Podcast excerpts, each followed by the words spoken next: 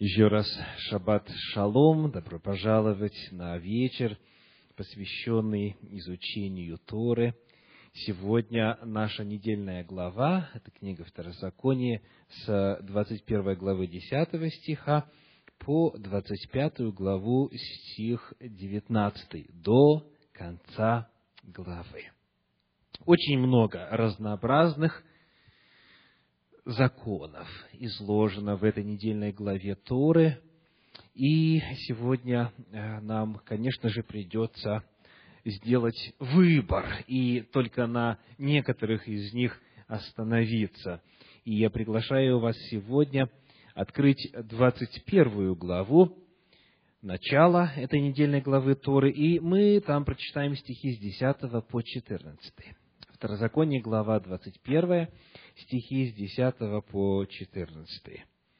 «Когда выйдешь на войну против врагов твоих, и Господь Бог твой предаст их в руки твои, и возьмешь их в плен, и увидишь между пленными женщину красивую видом, и полюбишь ее, и захочешь взять ее себе в жену, то приведи ее в дом свой, и пусть она стрижет голову свою и обрежет ногти свои, и снимет с себя пленническую одежду свою, и живет в доме твоем, и оплакивает отца своего и матерь свою в продолжение месяца. И после того ты можешь войти к ней и сделаться ее мужем, и она будет твоею женой. Если же она после не понравится тебе, то отпусти ее, куда она захочет, но не продавай ее за серебро и не обращай ее в рабство, потому что ты смирил ее. Я вижу, как некоторые женщины оживились во время чтения этого отрывка, потому что, конечно же, здесь несколько э, пикантных деталей и весьма необычных предписаний содержится. Ну что ж, давайте попытаемся разобраться, почему Господь дал этот закон, каково его значение, чему Господь хотел научить свой народ тогда и, соответственно, нас сегодня. Итак, когда случится, что ты увидишь и дальше – полюбишь. Давайте еще раз. Стих 11. Увидишь между пленными женщину, красивую видом, и полюбишь ее, и захочешь взять ее себе в жену. А правильная последовательность здесь? Так обычно бывает. Увидел, показалась красивой, дальше что? Полюбил, ну и жениться надо.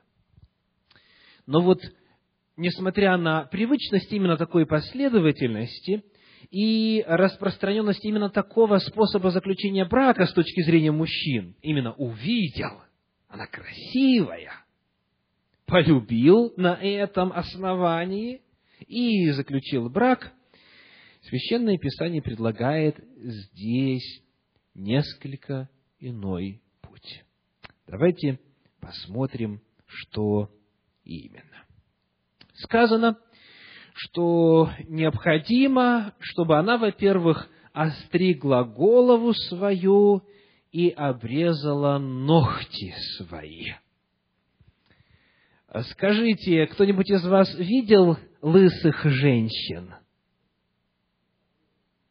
Редкое явление, правда? Мужчины, насколько а, привлекательна лысая женщина? Кому как, слышь?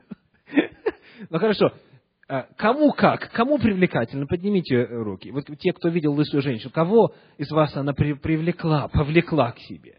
Ни одной руки не вижу. Значит, что-то здесь Господь предусмотрел, зная, очевидно, мужскую природу и его психологическое устройство. Итак, она должна обрить, а, она должна а, лишить себя волосяного покрова, и причем должен сказать сразу, что ведь у нас сказано «острижет голову свою», а в других переводах очень четко написано «обреет». То есть не, не сказано «острижет волос», не сказано «подстрижет волос», а именно «острижет голову». То есть, иными словами, лишит себя волосяного покрова на голове.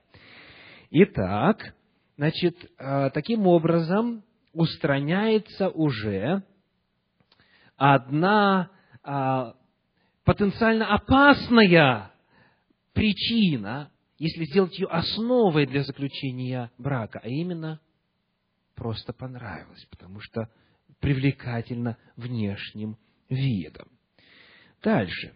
Значит, острижет голову или обреет голову, обрежет ногти свои. Значит, здесь в чем причина и для чего это делать? Ну, если обрежет, значит, изначально они у нее больше длины, чем... То есть, есть что обрезать, иными словами, да? Но вот здесь что интересно. При исследовании оказывается, что термин «обрезать» является интерпретацией в синодальном переводе, поскольку в подлиннике в древнееврейском используется глагол «оса». Ну и те из вас, кто немножечко с древнееврейским знаком, знают, что это такое. Есть глагол «бара», «берешит бара» вначале «создал», «сотворил», и потом «оса» и «сделал Господь». Аса означает делать из чего-то что-то. Бара означает творить, из ничего делать что-то, из небытия творить бытие. Так вот, дословно скажет, и сделает ногти свои. И вот что такое сделает ногти свои, а, по-разному истолковывается. В синодальном переводе они думают, что обрежет, значит. То есть, они станут у нее какими? ну, обыкновенными, так? Вот как у, я не знаю, у кого как сегодня, но у, у многих женщин на нашей земле вот, вот такие ногти и есть, без каких-нибудь там таких, знаете, пятимиллиметровых или десятимиллиметровых излишеств, потому что просто работать надо, и неудобно с длинными ногтями, так? Но а, другие комментаторы и другие переводы – предлагают значение по-другому. Вот давайте посмотрим, что написано в книге э, «Разгадки Торы», которая издана э, в недавнем прошлом и представляет собой комментарий известного в иудаизме современном раввина на основе Талмуда и иных традиционных комментариев на Тору. Вот что сказано. Талмуд объясняет. Она должна побрить голову и отрастить ногти на руках. Прямо противоположное значение, так? И вот как это дело объясняется. Дословно, она должна сделать свои ногти. Что имеется в виду под фразой «она должна сделать свои ногти»? Равин Акива говорил, она должна позволить им вырасти. Откуда нам это известно? Он объясняет, действие, то есть сбривание волос, было упомянуто в связи с головой, а действие выполнения чего-либо было упомянуто в связи с ее ногтями. Так же, как цель сбривания ее волос состоит в том, чтобы сделать ее непривлекательной, для того, чтобы солдат отказался от мысли жениться на ней, так цель сделать свои ногти также состоит в том, чтобы сделать ее непривлекательной, потому что неухоженные ногти выглядят отвратительно. Вот таково мнение а, на основе комментариев Талмуда. Ну, не знаю, у кого а, с какой скоростью растут ногти, а, но вот обращусь к специалистам. Женщины, сколько за месяц? А, насколько? Одна восьмая дюйма, да, это сколько будет по а, метрической системе? За месяц 3 миллиметра слышу. Ну, в общем, у нас разные данные. Очевидно, зависит от того, чем женщина питается, да? У кого как, скажем так. Но, в общем, знаете, что тут загадка. Одни думают, что нужно, чтобы она их остригла, и таким образом была непривлекательна для него. А другие считают, что, наоборот, чтобы она за ними просто не ухаживала. То есть, иными словами, ничего не делала. Видите, одно дело отрастить но при этом в процессе отращивания за ними ухаживать, придавать им форму, полировать, лакировать и так далее, и так далее. Тогда это, вот как э, думают некоторые современные мужчины, выглядит красиво. Но а если их, с ними ничего не делать, и не просто отрастают, и не делать, мы не знаем, включает ли это в себя такое дело, как а, извлечение всех а, микробов и всего прочего, что имеет тенденцию накапливаться, мы тоже не знаем, а, включает ли э, в себя такое значение глагол «оса» в оригинале. В любом случае, согласно вот такой интерпретации, важно сделать ее менее привлекательной, некрасивой. И в свою очередь, когда вот этот а, ореол, или знаете, вот а, а, это такая а, окружающая ее аура исчезает, когда она перестает для него быть внешне привлекательной, тогда есть шанс появиться более серьезному основанию для заключения брака.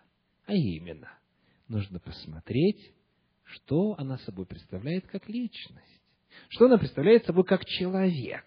То есть есть возможность познакомиться с ней, поговорить с нею, и таким образом свое решение о вступлении с нею в брак сделать более взвешенным и выверенным. Не просто на основании чувств, не просто на основании физического влечения, но на основании каких-то других параметров. Как пишет комментарий Санчина, классический иудейский комментарий, Тора рассчитывает на то, что за это время взгляды человека, вернувшегося с войны, могут измениться. Кроме того, закон обязывает устранить все, что может служить украшением женщины и сделать ее привлекательной. Она должна сменить нарядное платье на простую одежду. Более того, на какую одежду? Там что упоминается? Должна оплакивать отца и мать, да? А должна оплакивать а, отца своего и матери свою в продолжении месяца, 13 стих говорит, то есть траурная одежда на Востоке это, в общем-то, это мешковина. То есть она лишается э, одежды, которая часто настолько изменяет женщину, что, как говорится, если увидишь ее в э, другом одеянии, порой не узнаешь, так?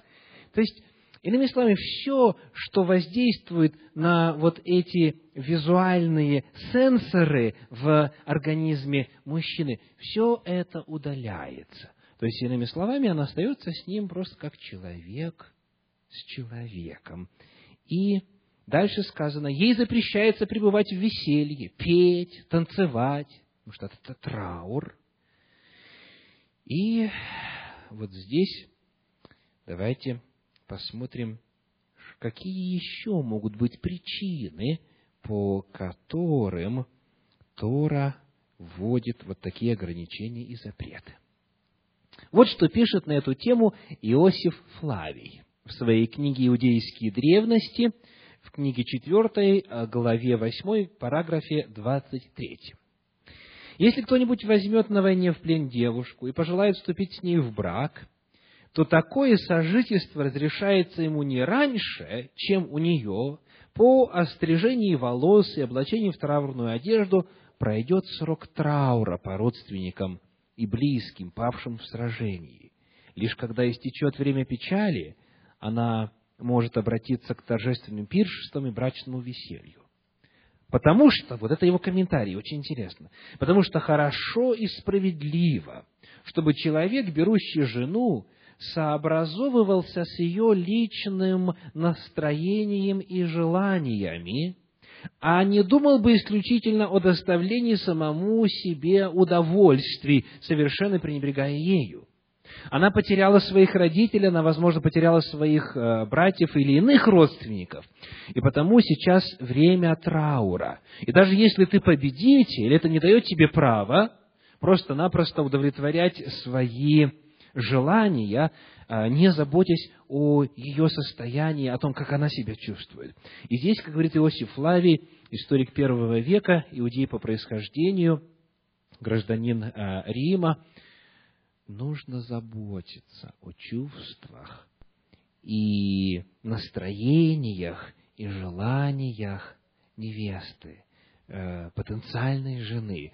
Нужно исходить и обращать внимание и заботиться о том, чтобы она была готова к этому. Лишь по прошествии 30 дней этого срока разумному человеку вполне достаточно для оплакивания самых близких друзей, разрешено вступать с нею в брак.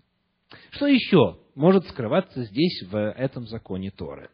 Очень интересную деталь подмечает Щедровицкий, российский исследователь, а, который в своем комментарии на Пятикнижье Моисеева пишет следующее, на странице 975 своей книги. Прежде всего, заметим, пишет он, что сказанное направлено против беззаконного сожительства с пленницей, тем более насилия над ней, что почти повсеместно распространено во время военных действий в любую эпоху. То есть, иными словами, этот закон Торы стоит на страже пленницы.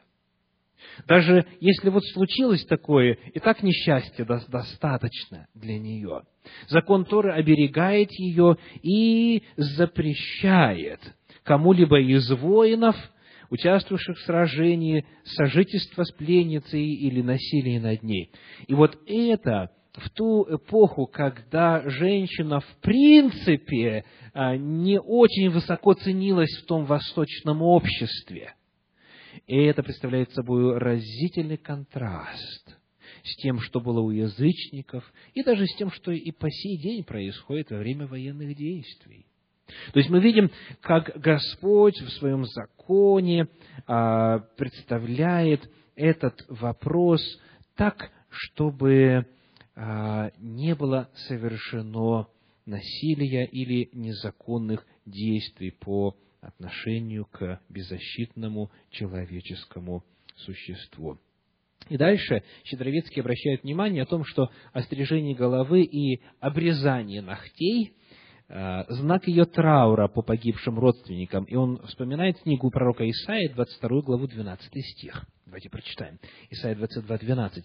«И Господь призывает вас в этот день плакать и сетовать, и остричь волоса, и припоясаться вретищем». То есть, иными словами, это в ту пору было а, одним из а, достаточно распространенных обычных способов выражения траура, настрижения волос и вот э, одеяние, которое представляет собою вретище. Не справив траура по родителям, нельзя готовиться к радостям супружества. Таким образом, соблюдение пятой заповеди – это первое, чему пленница научается в доме будущего мужа. Потому что она, она э, должна познать основы учения Божьего, основы закона Божия, основы Торы – ну и, как и другие исследователи, Щедровицкий тоже подмечает, еще один смысл обряда острижения головы и обрезания ногтей, а также снятия пленнической одежды, то есть одежды, в которой женщина была взята в плен, в том, чтобы израильтянин, достаточно продолжительное время созерцая ее в непрекрашенном виде, основательно проверил свои чувства. И вот теперь последний вопрос. А, сказано о том, что он женится на ней, да, если он увидит в течение месяца, что его чувства не ослабели, и что он в действительности ее любит, и таким образом а, все законно оформлено, вот дальше появляется следующая проблема как сказано у нас в 21 главе в стихе 14, «Если же она после не понравится тебе, то отпусти ее, куда она захочет, то есть, иными словами, заключил брак, любовь прошла, теперь уже не нравится, значит, э, что по закону? Отпусти ее. То есть, иными словами, все, куда хочет, пусть идет. То есть, получается тогда, что в действительности правы те, кто утверждает, что Ветхий Завет не просто описывает развод и факты разводов, а предписывает. То есть, иными словами, если она не понравится, то, а, так сказать, отпусти. Если она после не понравится, в любом случае, здесь не сказано, что ты должен ее отпустить. То есть здесь тоже нельзя, строго говоря, нельзя утверждать, что есть предписание такое. Но, тем не менее, давайте посмотрим на это слово «после». После чего? После чего? Если она не понравится тебе. А скажите, как выглядит у вас в Библии слово «после»? Курсивом выделено, правда? Оно набрано курсивом. И это означает, что что его нет в оригинале. В синодальном переводе переводчики, когда вставляли слова для связки смысла, тогда они это выделяли, как правило, за редким исключением. Если слово вставлено, оно выделено курсивом, чтобы мы, читатели, знали, что это не в оригинале, а что это вставлено переводчиком. Потому слова «после» там нет вообще. И сказано так. Если же она не понравится тебе, если же она не понравится тебе, то отпусти ее. Итак, давайте еще раз выстроим канву. Увидел ее, она красивая видом, она понравилась тебе, полюбил ее. Хорошо, давайте остудим пыл в течение месяца. Обреем, отпустим ногти или срежем ногти, как кому больше нравится, оденем ее в мешок, так, и дадим возможность а, мужчине прийти в чувство. И таким образом а, проверить свои чувства к ней и решить, женюсь или не женюсь. То есть два варианта. Два варианта. Если его чувства остаются крепкими, если он видит, что в действительности а, и все внешние атрибуты не были причиной, по которым он желает заключить брак, тогда он женится на ней. Если же, как говорит 14 стих, если же она не понравится, то отпусти. Таким образом, речь не идет здесь о том, что можно заключить брак, пожить какое-то время – а потом, если не понравилось, после этого, после брака или после какого-то промежутка жизни, после этого якобы можно было бы развестись. Нет. Об этом Священное Писание не говорит. Это, к сожалению, добавка переводчиков, которые считали, что Тора разрешает и заповедывает, заповедывает разводиться. Итак, мы с вами э, рассмотрели эту первую историю, закон, который говорит о взаимоотношениях между мужчиной и женщиной, которые готовятся к вступлению в брак. Какие же уроки вы смогли заметить в этом предписании, которые до сих пор полезны насущны и востребованы в жизни современного человека. Пожалуйста. Первое. Нужно снять розовые очки. Очень хорошо сказано. То есть, иными словами, видите, трудно будет сегодня обрить э, свою потенциальную жену наголо, но э, помочь могут э, специальные программы, которые преспокойно, без проблем изобразят вашу возлюбленную без волос. То есть это все легко в, в компьютере делается. То есть можете посмотреть на нее и сбоку, и сзади, и так далее. И то есть они начисто волосы убирают, и вы можете приблизительно представить, каково было бы это, если бы не было бы этих прикрас. То есть, ну, в любом случае, понятно, о чем идет речь, да? Не, не а, оставайтесь вот на том уровне, чтобы внешность была определяющим фактором в принятии решения касательно а, женитьбы. Это очень важный урок на сегодня. Далее. То есть, иными словами, что не торопитесь, не торопитесь. Второй очень важный урок. Просто так сожительствовать женщиной, даже если она от тебя зависит, это пленница, нельзя. Должен быть заключен брак, необходимо все оформить как полагается, юридически, и затем, затем уже начинаются в том числе и интимные отношения между мужчиной и женщиной. Еще раз, раз за разом, Тора утверждает и повторяет этот очень важный принцип. Запрещены интимные взаимоотношения до брака для сохранения особого статуса и особенности, уникальности, отличительности взаимоотношений между мужем и женой в браке. Еще один очень важный принцип. Необходимо думать о чувствах девушки.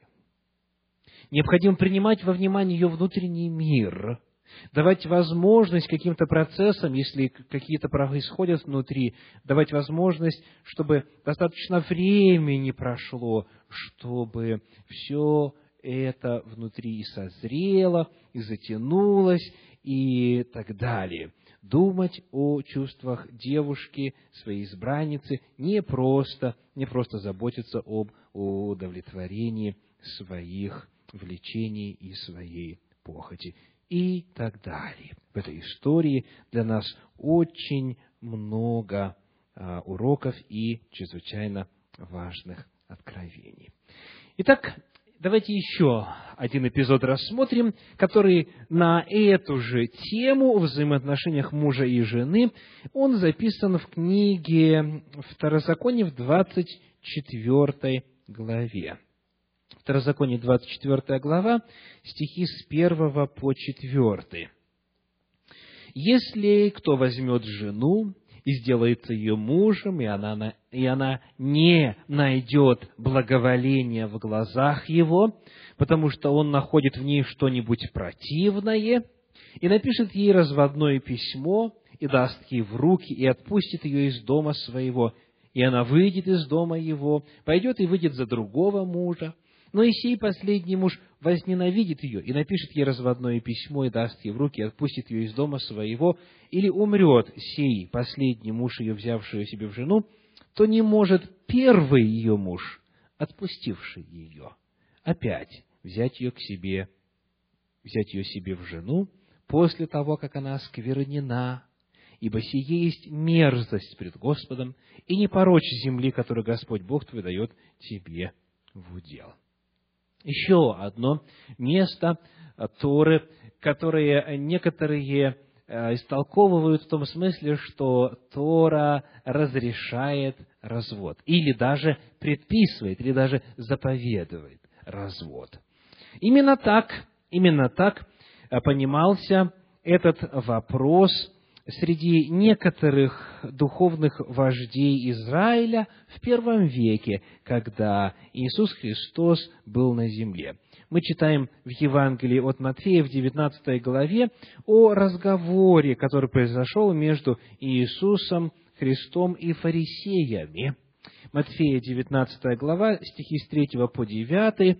Фарисеи – это одна из религиозных групп первого века – которые приступили к нему, Матфея 19 глава с 3 по 9, и, искушая его, говорили ему, по всякой ли причине позволительно человеку разводиться с женою своей.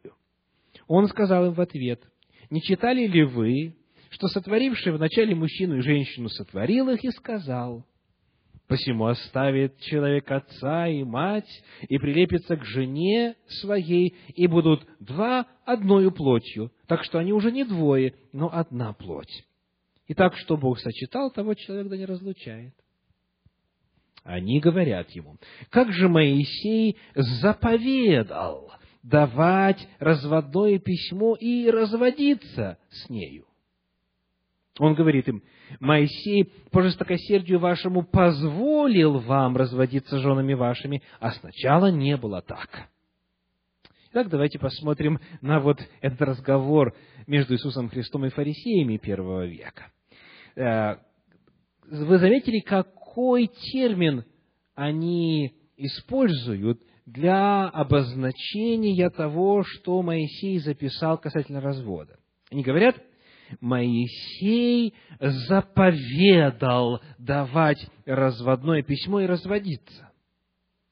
Итак, что значит заповедать? Заповедать значит дать заповедь, а заповедь это, вот очень интересно, в английском языке это commandment, или command, это повеление. То есть заповедь это предписание, это инструкция, это повеление, это то, что нужно сделать. Итак, он говорит, что они говорят Иисусу Христу, Моисей заповедал, предписал, дал повеление, дал команду разводить, давать разводное письмо и разводиться. Христос им отвечает, Моисей по жестокосердию вашему позволил вам. Иисус Христос использует другой термин, другой глагол. Они говорят «заповедал», Он говорит позволил. Но давайте посмотрим, что же было на самом деле. Что говорит 24 глава книги Второзакония? Стихи с 1 по 4, что мы только что прочли.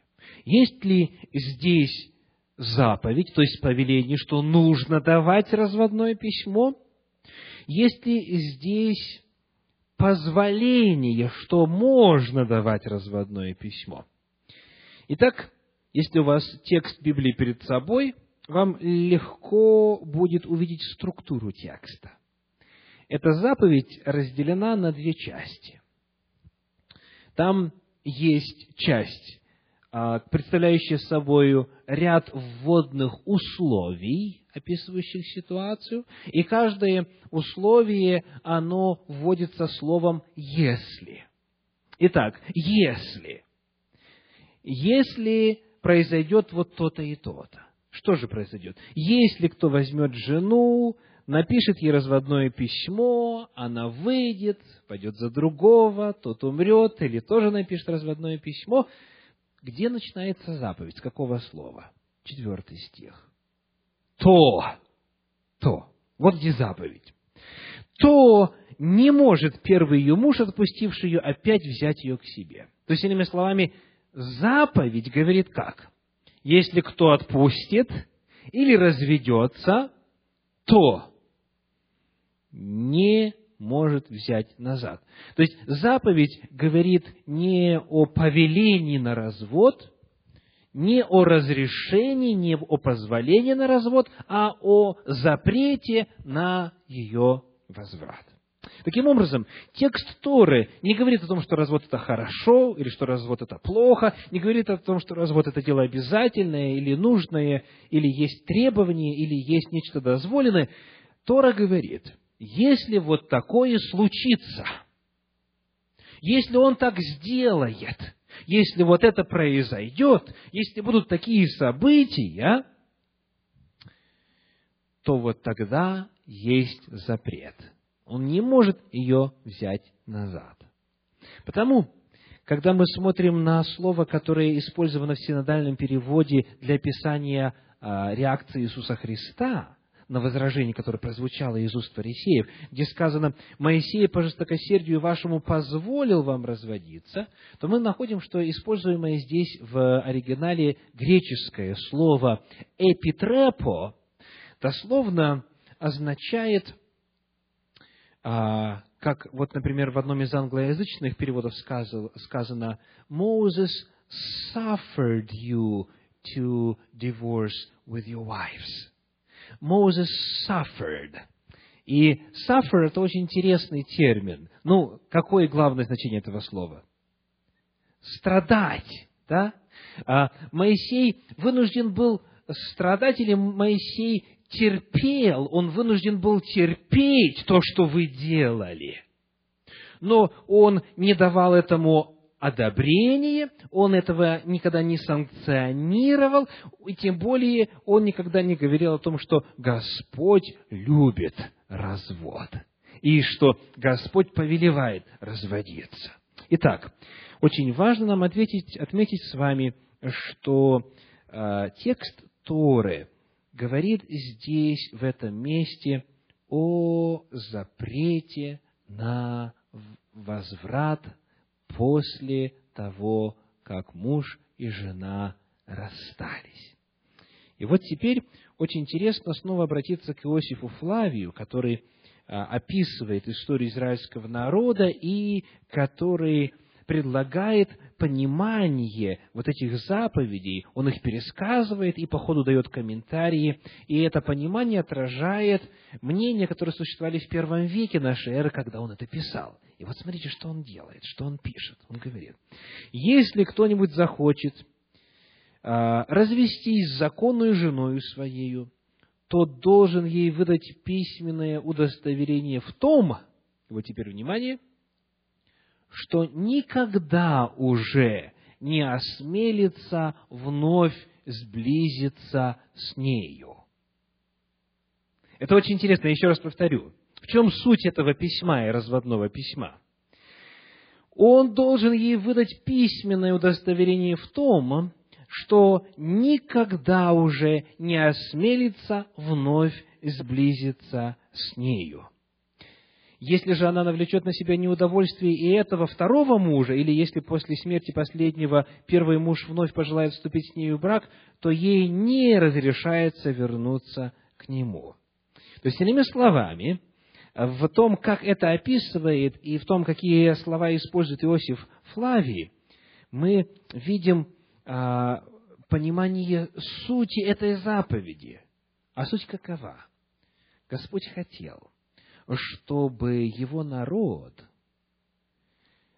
перед тем, как сделать страшный шаг, вот двое стали одной плотью, а теперь вот они помышляют а, эту единую плоть разорвать, чтобы они оба прекрасно понимали, что никогда, ни, при каким, ни под каким предлогом они снова вместе быть не смогут.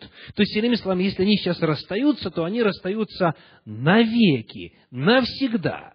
Не, не так, как часто бывает у нас по соседству, да? среди наших друзей и так далее. Пожили полгода, разбежались на два месяца, ой, как нам скучно друг без друга, снова, потом опять разбежались, там за это время заполняли время, а, как говорится, другими соседями или соседками, снова возвращаются. Кошмар. Кошмар происходит во взаимоотношениях, и люди теряют чувствительность, люди теряют а, понимание святости и исключительности этих взаимоотношений. Потому Господь говорит, цель его была какая?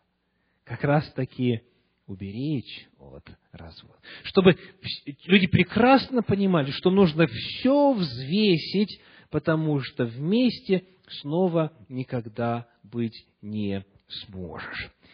И потому а, перед нами еще одна заповедь Торы, которая показывает Божье отношение к браку и к серьезности и крепости этих а, установленных взаимоотношений мужа с женою.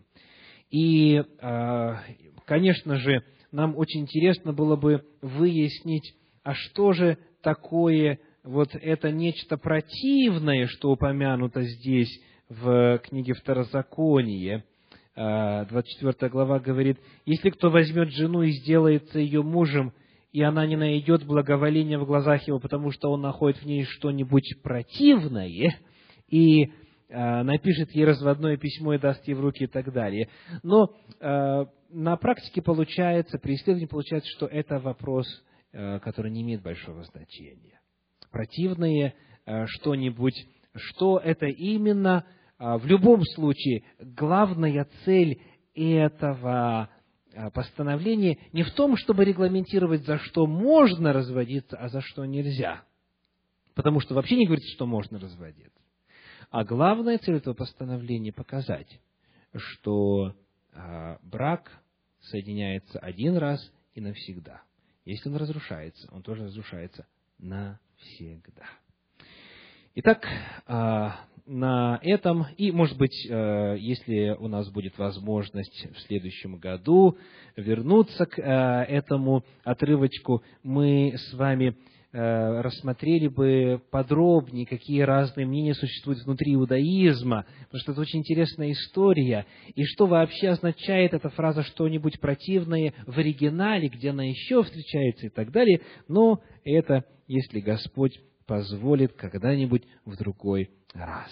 А сегодня мы вновь удостоверились в том, что законы Торы даны для жизни. Это не пустое для вас, говорит Господь, но в этом жизнь ваша. Эти законы Божьи насущны и актуальны и по сей день.